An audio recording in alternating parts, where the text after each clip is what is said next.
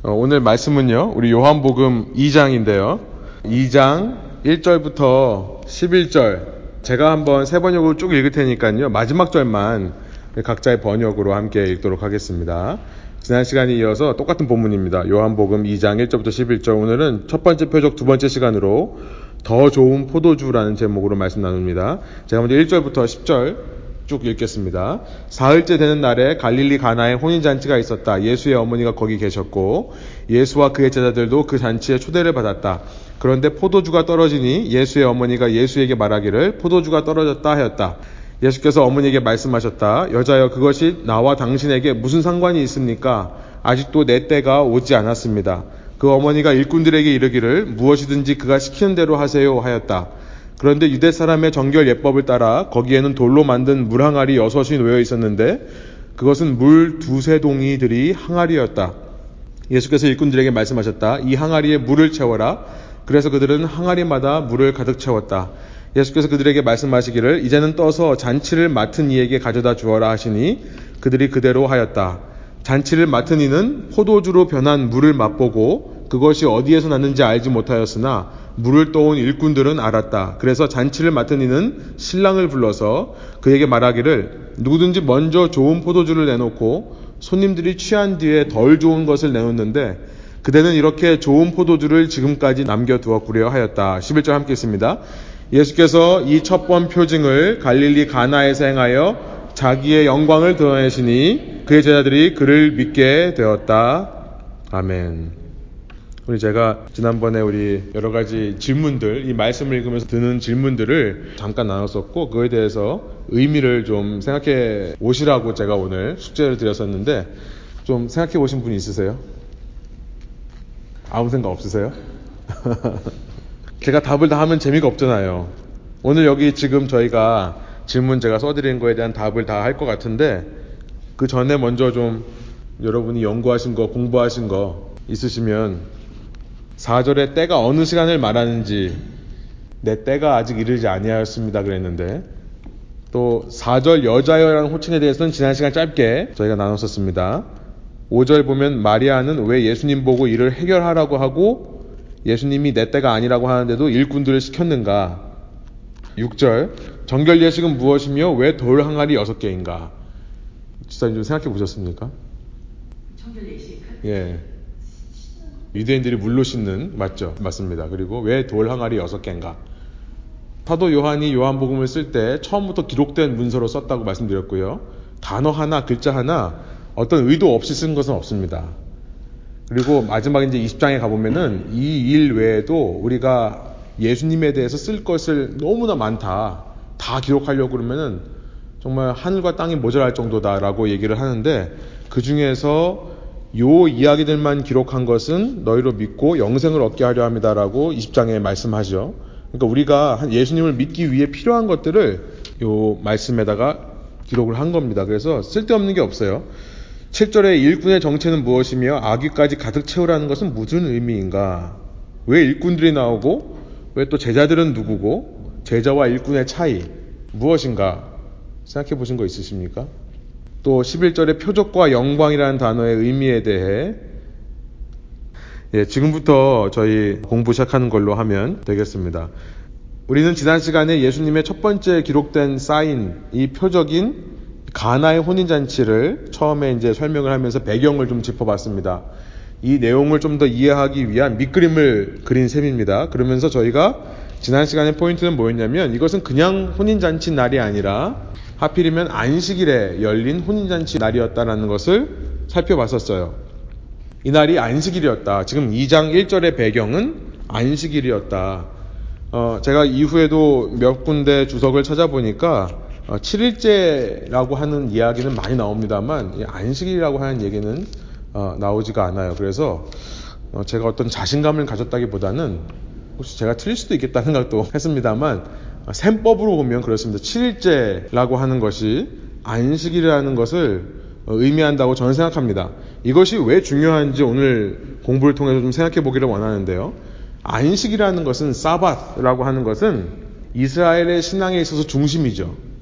하나님 말씀의 핵심이라고 할 수 있는 10계명, 10계명 중에 가장 긴 계명이 몇 번째 계명일까요? 별로 중요하지 않습니다만 제가 힌트를 드렸죠. 안식에 관한 계명입니다. 네 번째 계명. 놀랍게도 10계명 중에 가장 긴 계명은 안식에 관한 계명이에요. 출애굽기 20장 8절부터 11절 제가 세 번역으로 한번 읽어볼게요. 8절부터 11절까지 4계명을 말씀하시는데 안식일을 기억하여 그날을 거룩하게 지켜라. 이로 끝나는 게 아니라 9절에 너희는 엿새 동안 모든 일을 힘써 하여라. 그러나 일의 날은 일곱 번째 날은 주 너희 하나님의 안식일이니 너희는 어떤 일도 해서는 안 된다. 너희나 너희 아들들이나 딸이나 너희 남종이나 너희 여종만이 아니라 너희 집짐승이나 너희 집에 머무는 나그네라도 일을 해서는 안 된다. 그리고 11절 이렇게 말씀하십니다. 내가 여세 동안 하늘과 땅과 바다와 그 안에 있는 모든 것을 만들고 일의 날에는 쉬었기 때문이다. 그러므로 나 주가 안식일을 복주고 그날을 거룩하게 하였다. 굉장히 길죠. 얼마나 중요한지 10계명 중에서도 가장 긴 계명 하나님께서 이렇게 자세하게 반복하면서 강조하셨던 계명이 안식일 계명입니다. 왜 안식일 중요하다고 말씀하십니까? 이 안식일을 통해 사람은 온 세상의 주인이신 창조주와 연결된다는 거예요. 그러니까 안식일이 바로 연결고리입니다. 연결고리. 그리고 하나님과 연결될 수 있는 방법이 안식이라는 방법이었어요. 그러니까 안식이 없이는 사람이 하나님과 연결되지 않습니다. 제가 이거에 대해서 좀 이따가 더 설명해 드릴게요. 그리고 동시에 이것은 거룩을 의미합니다. 거룩이란 말은 구별, 다름이라는 뜻이라고 했죠. 그러니까 다른 모든 민족들, 이방인이라고 합니다. 유대인을 제외한 다른 모든 민족들과 구별되고 다른 가장 특징적인 것이 뭐냐면 7일째 안식하는 거예요. 6일 동안은 뭐라고 말씀하시냐면 여섯 동안 모든 일을 힘써 하여라. 여섯 동안은 세상 사람들과 같은 패턴으로 사는 겁니다. 똑같이 일을 열심히 하면 사는 거예요. 그런데 7일째에는 아무도 안 쉽니다. 이 당시 이방인들은 7일째마다 쉬지 않았어요. 일이 있으면 하고 없으면 안 했습니다. 7일 주기로 삶이 돌아가질 않았어요. 그런데 유독 유대인들만 안식일을 섬기면서 7일 주기로 인생을 사는 거예요. 그 영향력으로 이제 나중에 로마 시대 때 이 로마력 캘린더가 만들어지면서 유대인의 캘린더를 그대로 따라해서 7일 주기로 바꾼 거죠. 온 세계가 지금 7일 주기로 살고 있습니다만 그 당시 유대인들만 독특하게 7일 주기로 사는 것이고 7일째 쉼을 통해 다른 민족과 다름이 표현되는 겁니다. 이 7일째는 창조주 하나님 안에서만 온전히 거함을 통해 언약 백성의 거룩이 이루어지는 거죠. 다름과 구별이 이루어지는 겁니다. 그래서 유대인들의 거룩 두 가지를 얘기합니다. 첫 번째는 할례고 두 번째는 안식일을 지키는 거예요.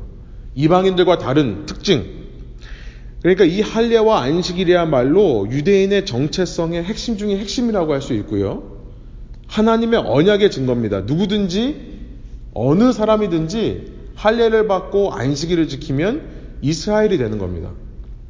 이게 정체성이라는 거예요. 그런데 안식일에 혼인잔치의 손님으로 예수님이 왔다는 겁니다. 2장 1절이죠. 사흘째 되던 날. 우리 1장 앞에서부터 카운트를 해보니까 이 날이 일곱 번째 날이라는 의미입니다.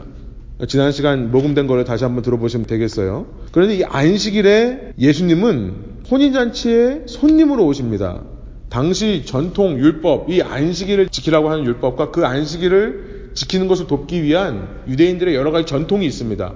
안식일을 어떻게 지켜야 될까 이 랍비들이 유대인의 학자들이 연구를 해서 아주 자세하게 얘기를 해놨어요. 정확히 기억은 안 납니다만 몇 발자국 이상 걸어가면 거기까지는 일이 아니고요. 그 이상부터는 일이라고 규정을 해놨습니다. 그러니까 집 안에서 걸어다니는 건 괜찮아요. 그런데 집 밖을 나와서 어느 이상 거리를 넘어가게 되면 그것은 일을 하는 겁니다. 이런 식으로 자세하게 무엇이 일이고 무엇이 일이 아닌지 어떤 무게 이상의 물건을 가지고 다니면 일입니다. 주머니에. 그러나 작은 물건을 갖고 다니면 어떤 무게 이하의 물건을 갖고 다니면 일이 아니라고 생각을 했던 거예요. 이런 율법을 지키기 위한 여러 가지 전통들을 만들어냈는데요. 이 율법과 전통에 근거해서 아무 일도 하면 안 되는 겁니다. 아무 일도 하면 안 되는 거예요. 안식이라는. 그런데 당시 전통은 뭐냐면 혼인잔치에 온 손님은 무조건 신랑 신부에게 가서 축하의 메시지를 전하고 나서 잔치에 참여해야 된다고 말씀드렸죠. 지난 시간에. 당시 이것이 유대인들의 혼인잔치의 전통입니다. 결혼식 날부터 일주일 동안 지속되는 혼인잔치는 손님들이 올 때마다 제일 먼저 예의상, 관습상, 전통상 신랑 신부가 앉아있는 정자 같은 곳에 가서 신랑 신부에게 먼저 축하의 메시지를 하고 나서 잔치에 참여하도록 돼 있어요. 그런데 안식일에는 그렇게 말하는 것이 일로 간주되어서요. 안식일에는 말을 하지 않습니다. 그냥 잔치에만 참여를 해요. 안식일에도 혼인잔치는 진행이 됩니다. 그 말은요, 무슨 말입니까? 당시 체면 문화인데요. shame based culture. 당시 체면 문화였던 유대인들의 전통 문화로 보면 그러면 여러분 안식일 날 새 손님이 올까요? 안 올까요? 안 오겠죠. 신랑 신부한테 가서 이야기를 해서 축하의 메시지를 하러 가는 거지 밥 먹으러 가는 거 아니잖아요. 그런데 안식일 날 새 손님이 오면 그 손님은 메시지를 못 하고 그냥 앉아 있기만 하는 거예요. 우리 왜 결혼식 하다 보면 초대하지도 않은데 와서 밥 먹는 사람들 있잖아요. 그런 거 생각하시면 됩니다. 초대장 없이, 인비테이션 없이 필요연에 참석해서 밥만 먹고 가는 것처럼 체면 깎이는 일이 어디 있습니까? 그러니까 당시 이 체면 문화 속에 살던 사람들이 안식일에 손님으로 이 혼인잔치에 가는 법은 없었습니다. 그것도 다 아는 사람들끼리 한 마을에서 벌리는 잔치인데요. 어떻게 그래요? 게다가 지난 시간 말씀드린 대로 이 잔치가 만일 마리아의 친족의 잔치였다면 제가 잠깐 그 질문 나왔을 때 언급을 했습니다만 이 정경에는 빠져 있습니다만 초기 성경의 여러 번역 중에 콥틱 언어로 된 번역 사본에 보면 복음서에 설명을 하는 서두의 글이 있는데요. 거기 보면 이 첫 번째 가나의 표적을 보여주신 이 혼인 잔치는 마리아의 조카의 결혼식이었다라고 기록이 되어 있어요. 그러니까 이 신랑이 마리아의 자매의 아들이었다는 거예요.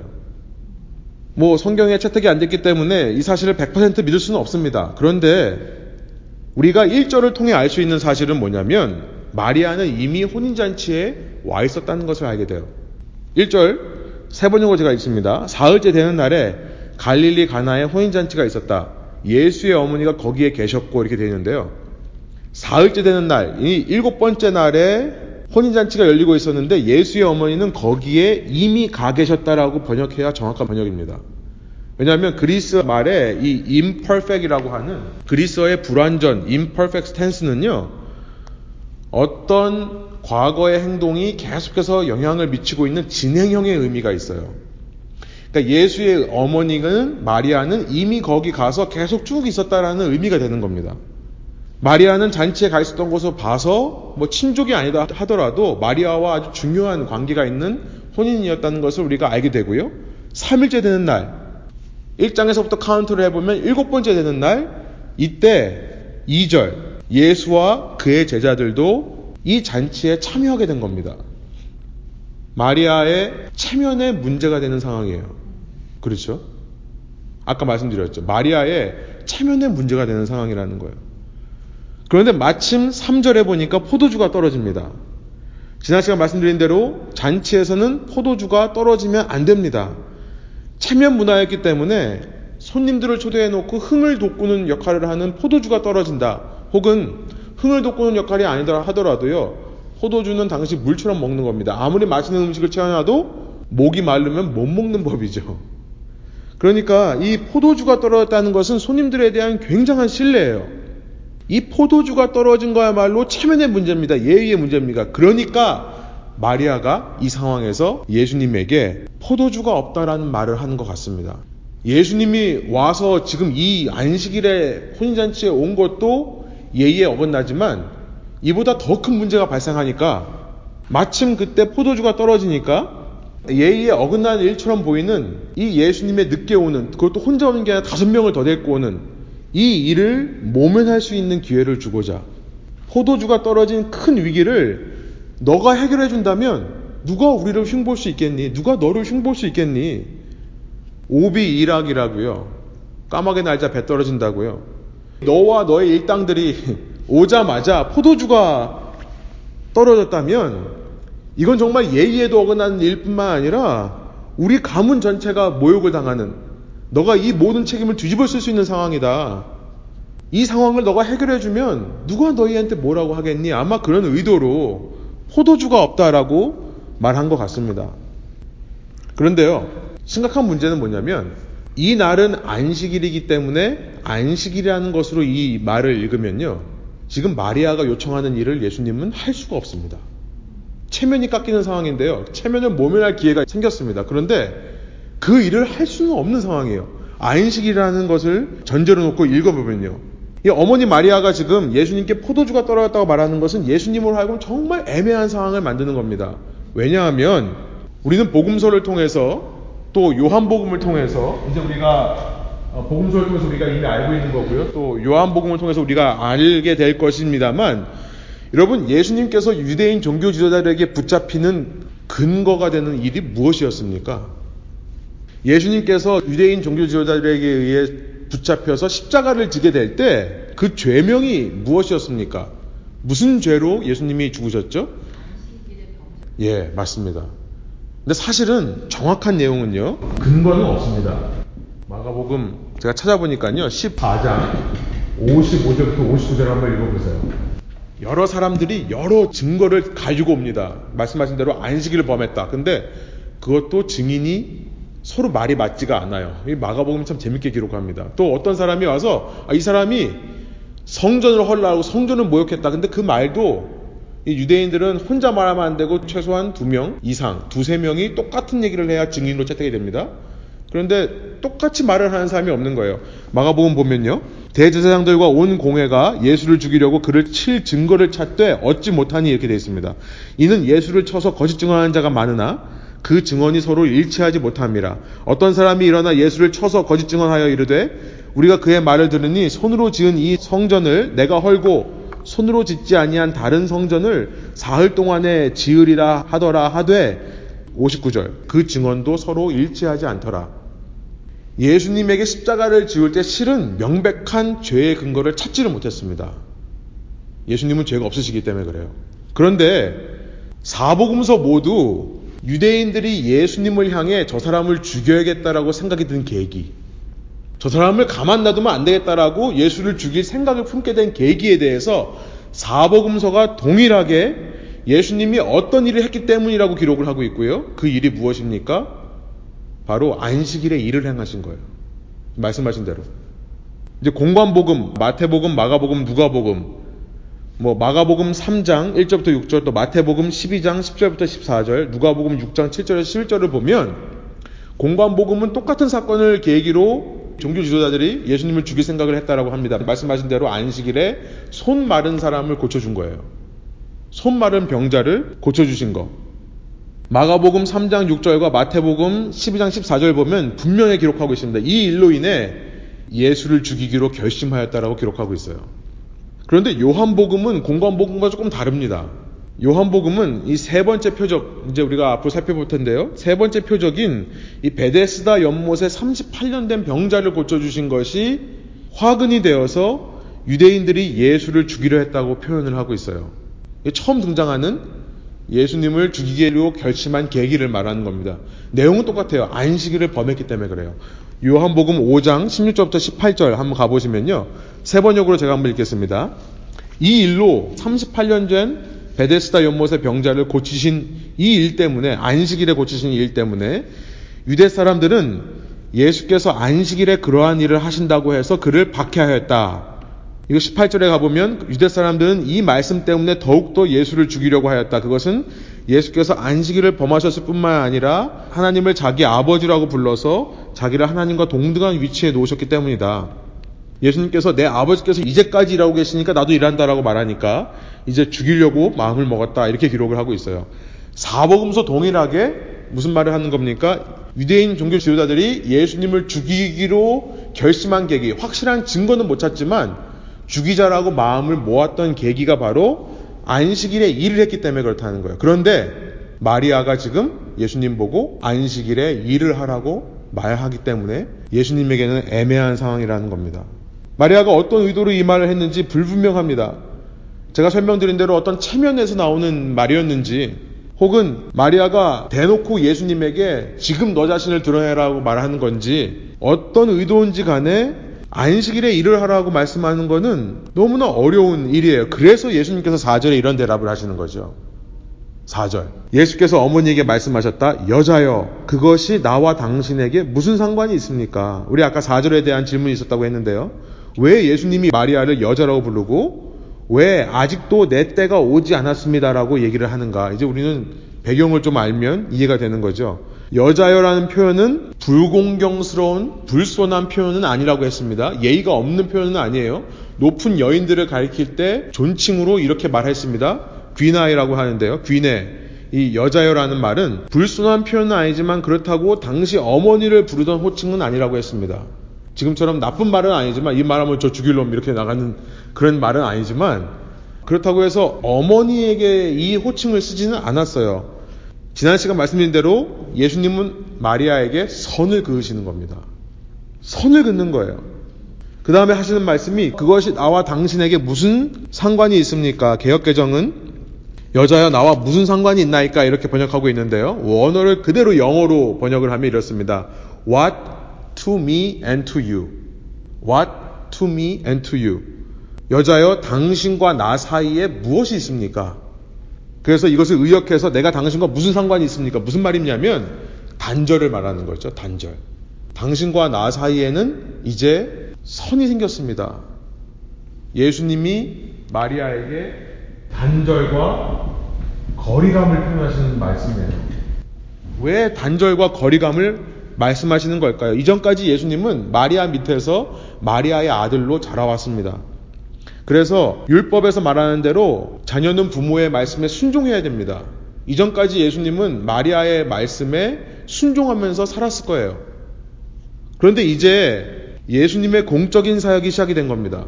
1장에서 말씀하신 대로 세례 요한이 물 세례를 베풀어요. 우리가 1장 할 때 말씀 나왔습니다만 이 물 세례라고 하는 것은 공적인 사역을 선포하는 거죠. 마치 우리가 받는 물 세례가 이제부터 이 사람이 신자가 되었다라고 하는 것을 선포하는 역할을 하는 것과 마찬가지로 물 세례를 받았다고 해서 구원받는 게 아닙니다. 성령 세례를 받아야 구원받는다고 말씀드렸어요. 그런데 물 세례는 성령 세례를 입증하는 서약 선포가 되는 거죠.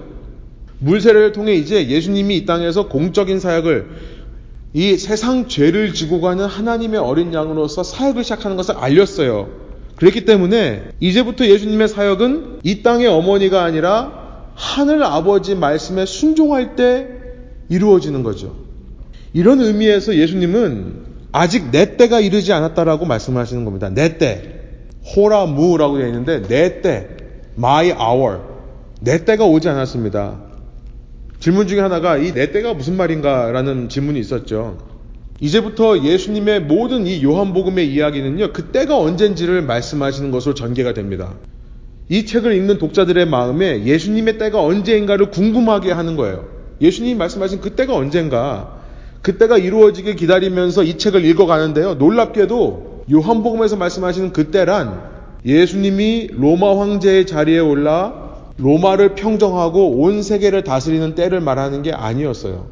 그때란 안식일을 범한 것부터 시작해서 유대인 종교 지도자들의 제1의 제거 대상이 되어 도망다니다가 마침내 가롯 유다에 의해 예수님이 있는 곳이 발각되어서 붙잡혀서 십자가를 지는 때를 말씀하시는 겁니다. 이것이 예수님이 말하는 내 때예요. 참고로 요한복음 7장 30절, 10장 39절을 보면 예수님께서 그 때에 대해서 말씀하시는 것이 나옵니다. 종교 지도자들이 이제 이 안식일을 범한 것으로부터 예수님을 죽이러 다닙니다. 그런데 아직 예수님의 때가 이르지 않았기 때문에 그들의 손에 잡히지가 않아요.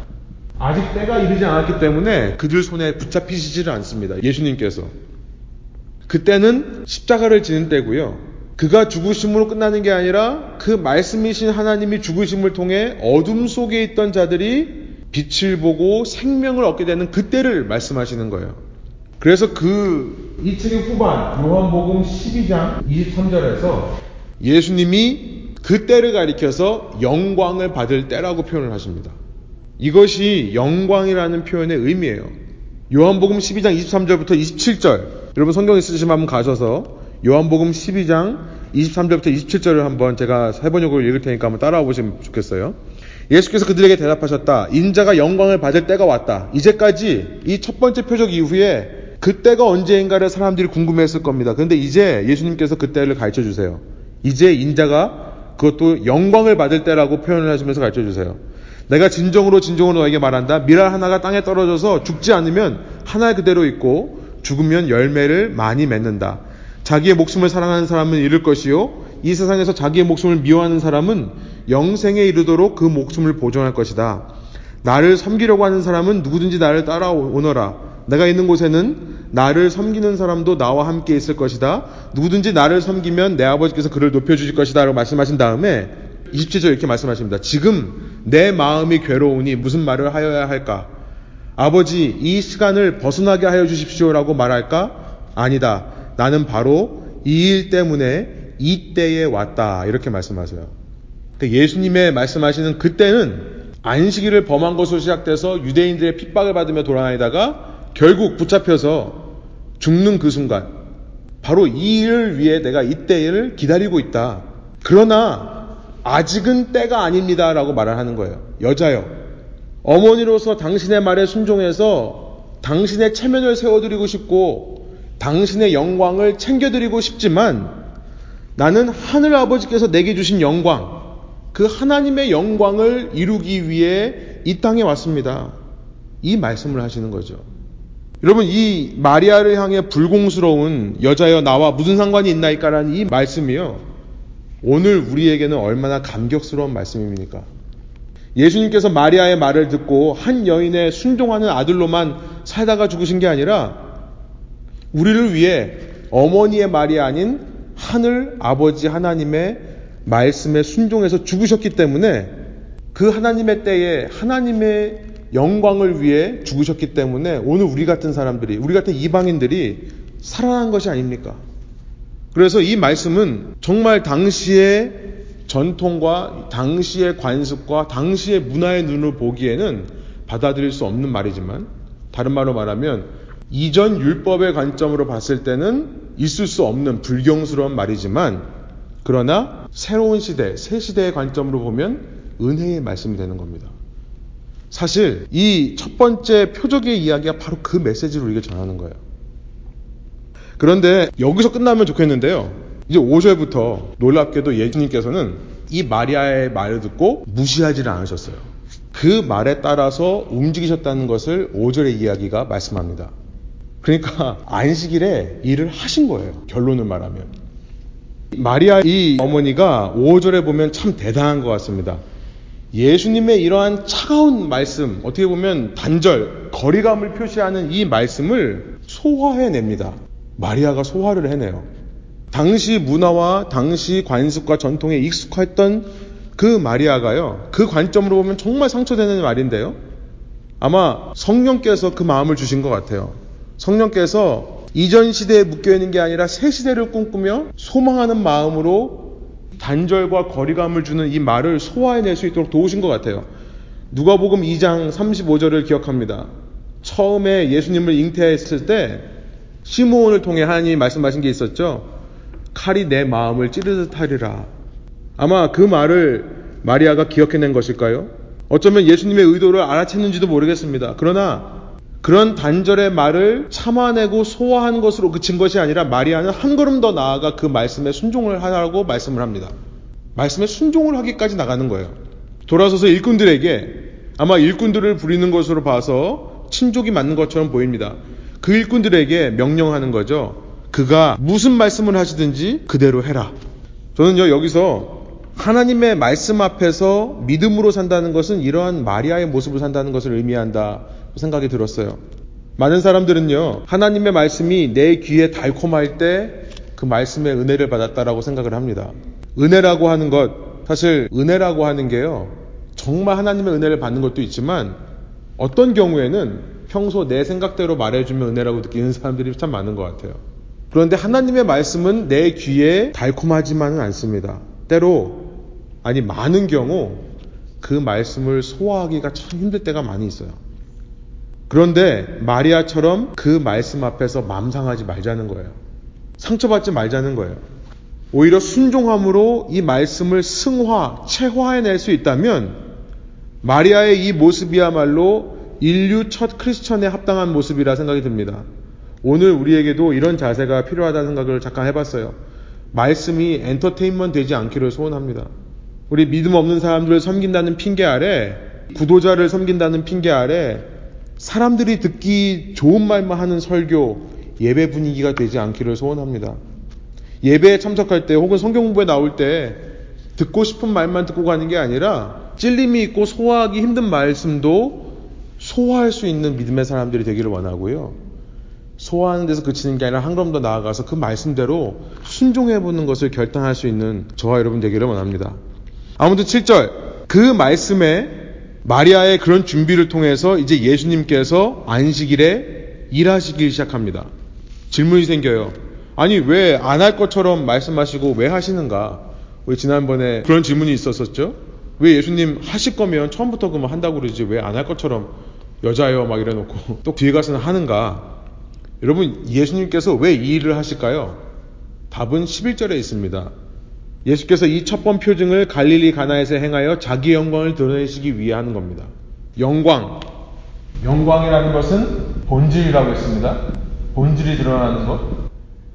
이 일을 통해서 예수님이 누구신가를 드러내 주신다는 거예요. 그를 통해 목적이 있죠. 제자들이 그를 믿게 하기 위해서 일하십니다. 제자들에게 당신이 어떤 분인지를 알려주시고 그 예수님을 알 때 깨달을 때 예수님을 믿게 하기 위해 그리고 당시 예수님의 주위에 있던 제자들만이 아니라 이 책을 읽는 독자들 오늘 우리에게까지도 예수님이 어떤 분인지를 계시해 주시고 믿음을 심어 주시기 위해 예수님은 이 일을 행하십니다. 아니 처음부터 예수님은 어머니 마리아가 이 일을 요청할지를 모르셨을까요? 이미 알고 이 자리에 왔다라고 저는 생각합니다. 처음부터 그 7일째 되는 날 이 표적을 일부러 행하시기 위해 이때 오신 겁니다. 이 표적은요, 앞으로 예수님이 행하실 모든 표적의 프로토타입이 된다, 원형이 된다라고 말씀드렸어요. 이전 것은 지나가고 새 것이 되는 예수님께서 앞으로 행하시는 모든 일들이 어떤 목적을 향해 가는지를 이 첫 번째 표적을 통해 알려주시고 그를 통해 예수님을 알게 되고 예수님을 믿는 신뢰, 믿음을 생기게 하기 위해 이 일을 행하십니다. 다만 아직 때가 아니라는 것을 말씀하시기 위해 4절에 여자여라는 말씀을 하셨고요. 그리고 그 때가 제자들에게는 보여지지만 다른 사람에게는 안 보이게 하기 위해서 9절, 9절이 중요합니다. 9절에 보면요. 잔치를 맡은 일은 포도주로 변한 물을 맛보고 어디서 났는지 알지 못하였으나 예수님이 지금 제자들 외에 다른 사람들한테는 숨기시는 겁니다. 그러나 물 떠온 일꾼들은 알았다. 그렇죠. 물 떠온 하인들은 알 수밖에 없죠. 예수님이 하라는 대로 했으니까요. 이 표현은 무슨 말이냐면 예수님께서 아직 때가 드러나지 않게 행하셨다는 의미예요. 여러분 우리는 이 구절을 중심으로 2장 1절부터 11절을 해석하는 경향이 참 많습니다. 자꾸 이 물도온 하인들은 알았다 이 말에 너무 집중하는 경향이 있어요. 그래서 이런 설교들을 많이 듣습니다. 진리는 소수의 사람들의 것이다. 소수의 사람 중에 뭐 대다수의 사람들이 아니라 예수님을 위해 무언가를 헌신하고 무언가를 섬긴 소수 정예에게만 진리가 깨달아지고 믿음이 생긴다라고 생각하는 그런 식의 해석과 설교가 얼마나 많은지요. 여러분 물도온 하인들을 알았다는 게 지금 이 이야기의 포인트가 아닙니다. 이것은 무슨 의미냐면 무슨 의미 이상도 이하도 아니냐면 예수님께서 아직은 때가 아니시기 때문에 당신이 행하시는 일을 당신이 안식일에 행한 것이 알려지지 않게 하셨다는 의미 이상도 이하도 아닌 겁니다. 만일 뭐 꼭 안식이라는 것을 우리가 깨닫지 못했다면요. 아까 4절에 말씀하신 대로 아직 예수님의 때가 아니기 때문에 물도온 하인 외에는 모르게 이 일을 하셨다는 것을 표현하는 말이에요. 그런데 물도온 하인만 아닙니까? 아니요. 사실 물도온 하인은 누구로부터 나왔는지는 알지만 예수님을 따라가는 사람들은 아닙니다. 제자는 아니에요. 이 일을 통해 믿음을 갖게 되는 사람은 11절에 분명히 말씀하고 있어요. 제자들이에요. 어머니와 어머니를 포함한 여러분 마리아도 예수님의 제자가 됩니다. 그렇죠? 어머니 마리아를 포함한 제자들은 이 의미를 깨달았다라고 말씀하고 있는 거예요. 소수의 정예 부대만 알고 믿는 것 아닙니다. 소수만 진리를 안다라고 말하는 것은 사이비 종교들이 말하는 거죠. 그리고 개혁되기 이전 기독교에서만 그런 얘기를 했었습니다. 복음은요, 누구나 이 예수님이 하신 일을 읽고 보고 들으면 그것을 통해 예수님을 만나고 알아봄을 통해 믿을 수 있다라고 말하는 것이 복음이에요. 자, 이제 이 비유의 마지막으로 한번 가보겠습니다. 제자들만을 위해 그렇게 몰래 행하신 표적의 내용이 무엇인지 6절에 보니까 이 혼인잔치가 열리는 장소 앞에 유대 사람의 정결 예법을 따라 돌로 만든 물항아리 6개가 있다라고 말하고 있습니다. 세 번역으로 보니까요. 그 뒤에 설명이 있습니다. 그것은 물 세 동이 들이 항아리였다. 물 세 동이 들이 항아리였다. 동이. 그리스 말에 메트레테스란 말을 영어로 번역을 했습니다. measure. 그리고 이것을 세 번역은 동이. 개혁 개정은 그냥 두세 통, 통으로 이렇게 번역을 했는데요. 이 메트레테스라는 말은 한 메저가 한 8에서 9 갤런 정도 되는 거예요. 그러니까 두세 통이라고 하면 한 항아리당 물의 양이 대략 100에서 150 갤런이라고 생각을 합니다. 이것을 리터로 바꾸면 500리터에서 700리터예요. 엄청난 물의 양이죠. 항아리 하나에 150 갤런. 이런 게 6개가 있다는 거예요. 돌 항아리가. 돌로 항아리 만든 거죠. 예, 돌로 항아리를 만들었어요. 실제로. 엄청난 양이겠죠. 그러니까 그 마을에 아마 정결 예식을 위해 갖다 놓은 거겠죠. 정결 예식, 세러모니얼 와싱이라는 것은 말씀하신 대로 정결하게 되려고 하는 겁니다. 하나님께서 레위기에 이제 정결한 것과 부정한 것을 말씀하셨어요. 너희가 짐승 중에도 정결한 것과 부정한 것이 있어서 정결한 짐승을 만지면 괜찮은데 부정한 짐승을 만지면 그 부정함이 올마옵니다. 어, 여성이 한 달에 한 번 생리를 하는 기간 동안에는 부정해져요. 그 여인이 앉고 지나간 자리에 앉으면 그 부정이 전해집니다. 죽은 시체들은 부정해요. 누군가가 자고 있는 사이에 모르게 잠버릇이 심해가지고 돌아다니다가 죽은 벌레를 만졌거나 죽은 쥐를 만졌다 그러면 부정해지는 겁니다. 그러니까 이렇게 신경 써서 정결함을 지키려고 노력했던 유대인들이 내가 모르는 사이에 혹시 내가 앉았던 자리에 누가 앉았다가 지나가는지 모르니까요. 내가 누군가와 악수를 했는데 이 사람이 뭘 만지고 왔는지를 모르니까요. 내가 알지 못하는 부지 중에 부정한 것이 옮겨왔을까봐 만든 것이 정결 예법이에요. 그러니까 이 유대인의 전통, 관습, 문화라고 하는 것은 하나님의 율법을 제대로 지키기 위해 도움되는 그런 것들을 만든 겁니다. 아까 말씀드린 대로요. 하나님의 율법에는 물로 씻으면 깨끗해진다는 말씀은 없습니다만 자신들이 전통 관습 문화로 만들어서 정착시켰기 때문에요. 잔치에 오는 사람들이 단지 깨끗하게 위생 청결하기 위해서 손을 씻는 게 아닙니다. 혹시라도 같이 먹고 마시면서 내 부정을 서로에게 전해줄까봐 그래서 손을 씻는 거예요. 그런데 돌로 만든 항아리입니다. 하필이면 모든 그릇은 진흙을 빚어서 만듭니다. 그런데 돌은 물이 침입하지 못한다고 생각을 했어요. 그러니까 돌이야말로 이 부정함을 막는 효과가 있다라고 유대인들이 생각했기 때문에 정결 예식을 위한 통은 전부 돌로 만듭니다. 그래서 동월 항아리예요. 그것이 하필이면 여섯 개가 있었다. 여섯 개가 있었다. 왜 이런 디테일이 필요할까요? 6이라고 하는 것은 사람의 숫자라고 했습니다. 그죠? 지난 시간에 말씀드렸죠? 왜냐하면 창조의 6일째 사람이 창조됐기 때문에 그래요. 그런데 사람이 완전해지는 것은 언제입니까? 6일째 완전해집니까? 아니요. 유대인들 생각에는 6일 다음 날인 7일째 되는 날, 안식일 날 사람이 사람다워져요. 어떻게 해요? 안식일 날, 아까 말씀드린 대로 사람이 창조하신 주인과 연결되기 때문에 그래요. 연결고리가 되기 때문에 그래요. 안식일이요.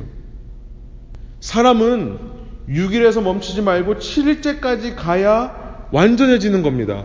이것이 안식의 진짜 의미예요.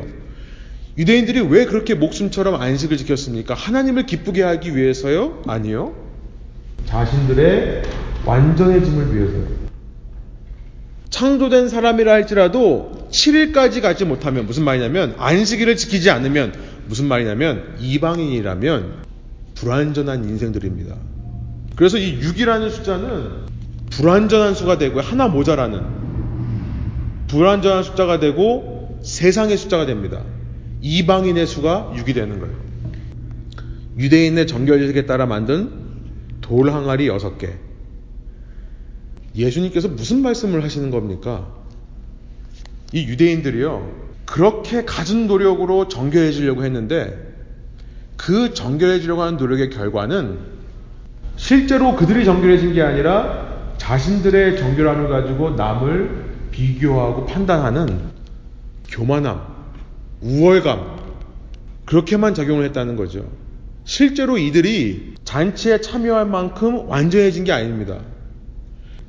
자신들은 안식일을 지킨다는 의미로 하나님의 거룩한 백성이라고 얘기를 하면서 그 안식에 들지 못하는 사람들을 불완전한 사람들, 이방인이라고 치부하면서 선을 긋고 단절시키고 미워합니다. 그러면서 정말 율법의 정신인 사람 사랑을 못하는 거예요. 하나님을 섬긴다면서 하나님을 사랑한다면서 사람들을 섬기지 못하는 모습. 이런 그들의 한계를 지금 보여주는 겁니다. 어, 지난 시간 제가 이 혼인잔치라고 하는 것이 메시아의 시대를 상징한다고 얘기했습니다. 혼인잔치라고 하는 것은 야훼의 날, 그 하나님의 통치가 임하는 것을 상징한다는 그 말씀을 드렸어요. 이사야서 25장 6절, 또 이사야서 55장 1절부터 2절, 여호와께서 이 땅에 오셔서 만물을 회복하시는 것을 잔치로 표현한다. 그것도 혼인잔치로 표현한다라고 말씀을 드렸습니다. 그래서 예수님도 마가복음 2장 18절부터 20절에 보면 내가 이 땅에 와 있는 동안이 혼인잔치다. 혼인잔치에 금식할 수 없다는 말씀을 했다고 했죠. 또 마태복음 8장 11절, 누가복음 14장 15절부터 24절 똑같은 말씀 하십니다. 지금 정결례식에 따라 돌 항아리 6개가 있다는 것은 사람들이 진정으로 정결하게 되어 혼인잔치에 들어가기 위해서는 아무리 물로 수백 갤런, 수백 리터 가져다 부어도 안 된다는 것을 상징해요. 왜냐하면 그 잔치에 흥이 떨어지기 때문에 그래요. 이렇게 정결 예식을 하고 들어가는데도 포도주가 떨어져 버립니다. 제가 지난 시간에 포도주는 하나님의 언약을 상징한다고 했습니다. 이사야서 25장, 55장, 요엘서 2장, 아모스 9장, 스가랴서 10장 말씀을 드렸어요. 포도주는 언약을 상징하고요. 포도주가 떨어지는 것은 언약의 부재를 상징한다고 그랬죠. 이렇게 정결함을 통해 잔치를 베풀었는데 메시아가 와서 보니까 예수님이 와서 보니까 이들의 잔치는 언약이 상실되어 버린 언약을 이루지를 못하는 언약 부재의 현실이었다는 거예요. 사람들이 율법에 근거해서 그 율법을 완벽하기 위해 전통들을 만들어내고 관습을 만들어내고 문화를 만들어서 어떻게든지 그 율법을 지키려고 노력을 해왔어도 메시아가 직접 이 땅에 와서 보니까 그 속에는 언약이 부재하더라. 이게 이 2장 1절부터 11절의 메시지입니다. 예수님이 오시기 전까지는 그런 세상의 연속이었다는 거예요. 그러나 이제 말씀이신 예수, 로고스이신 예수님, 그 예수님께서 오셔서 말씀하심을 통해 이전 세상과 다른 새로운 세상이 시작되는데요. 그 인간의 불완전한 언약의 모습을 예수님께서 새 포도주로 만드신다는 거예요. 새 포도주. 정결 예식을 따라 놓여 있는 물을 포도주로 바꾸심을 통해 새로운 언약의 시대를 여시는 거다. 예수님이 오셔서 그 인간의 불완전함, 자기 스스로도 언약을 잃어버릴 뿐만 아니라 정말 율법의 정신인 하나님 사랑과 인간 사랑을 이루지 못하고 있는 모습. 그것을 예수님께서 새 포도주로 바꿔주신다. 그 진정한 안식일, 진정한 안식, 하나님과의 연결고리, 진정한 거룩, 진정한 혼인잔치를 완성하시는 분이 바로 이 사람이다라고 하는 것을 첫 번째 표적이 보여주는 겁니다. 그러니까 이후 예수님께서 하시는 모든 표적의 프로토타입이 되는 이유가 바로 그거예요. 원형이 되는 이유가 그겁니다. 9절부터 10절 이렇습니다. 잔치를 맡은 이는 웨딩 플래너겠죠. 지금으로 말하면 포도주로 변한 물을 맛보고 그것이 어디에서 났는지 알지 못하였으나 물을 떠온 일꾼들은 알았다. 그래서 잔치를 맡은 이는 신랑을 불러서 이렇게 말합니다. 10절. 그에게 말하기를 누든지 먼저 좋은 포도주를 내놓고 손님들이 취한 뒤에 덜 좋은 것을 내놓는데 그대는 이렇게 좋은 포도주를 지금까지 남겨두었구려 하였다. 사람이면 누구나 좋은 포도주를 먼저 내고 나쁜 포도주를 나중에 낸다고 생각을 합니다. 예, 술 파티 많이 가보신 분들은 아시죠?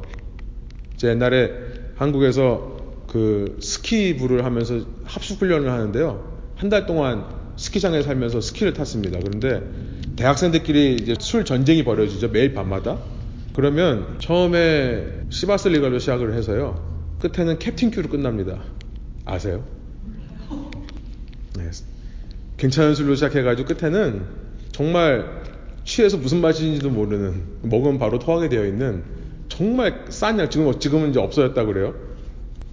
사람들은 그렇습니다. 그러니까 좋은 포도주, 먼저 낸 포도주를 제일 좋은 거라고 생각해요. 사람들은. 무슨 말입니까?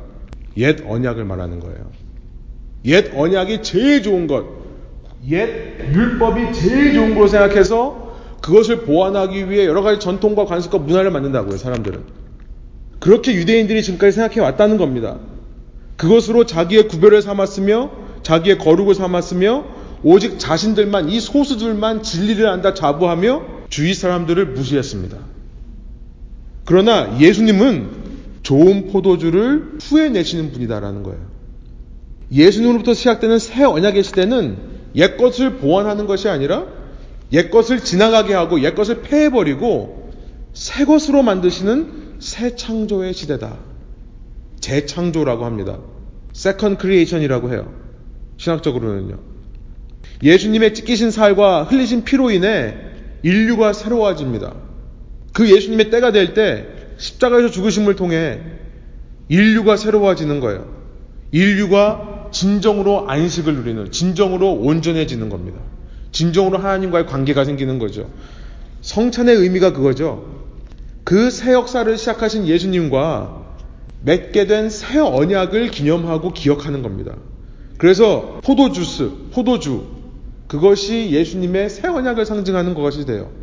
마태복음 26장 26절부터 29절.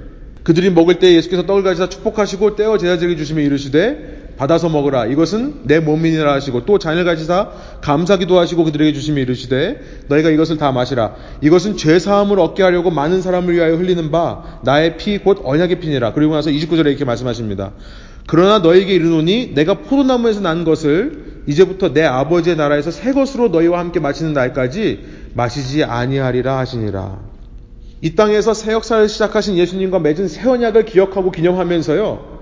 그리고 아버지 나라에서 다시 예수님과 함께 그 새 포도주를 마실 그 영원한 혼인잔치, 영원한 안식을 이룰 것을 꿈꾸며 이 땅을 살아가는 것. already와 not yet입니다.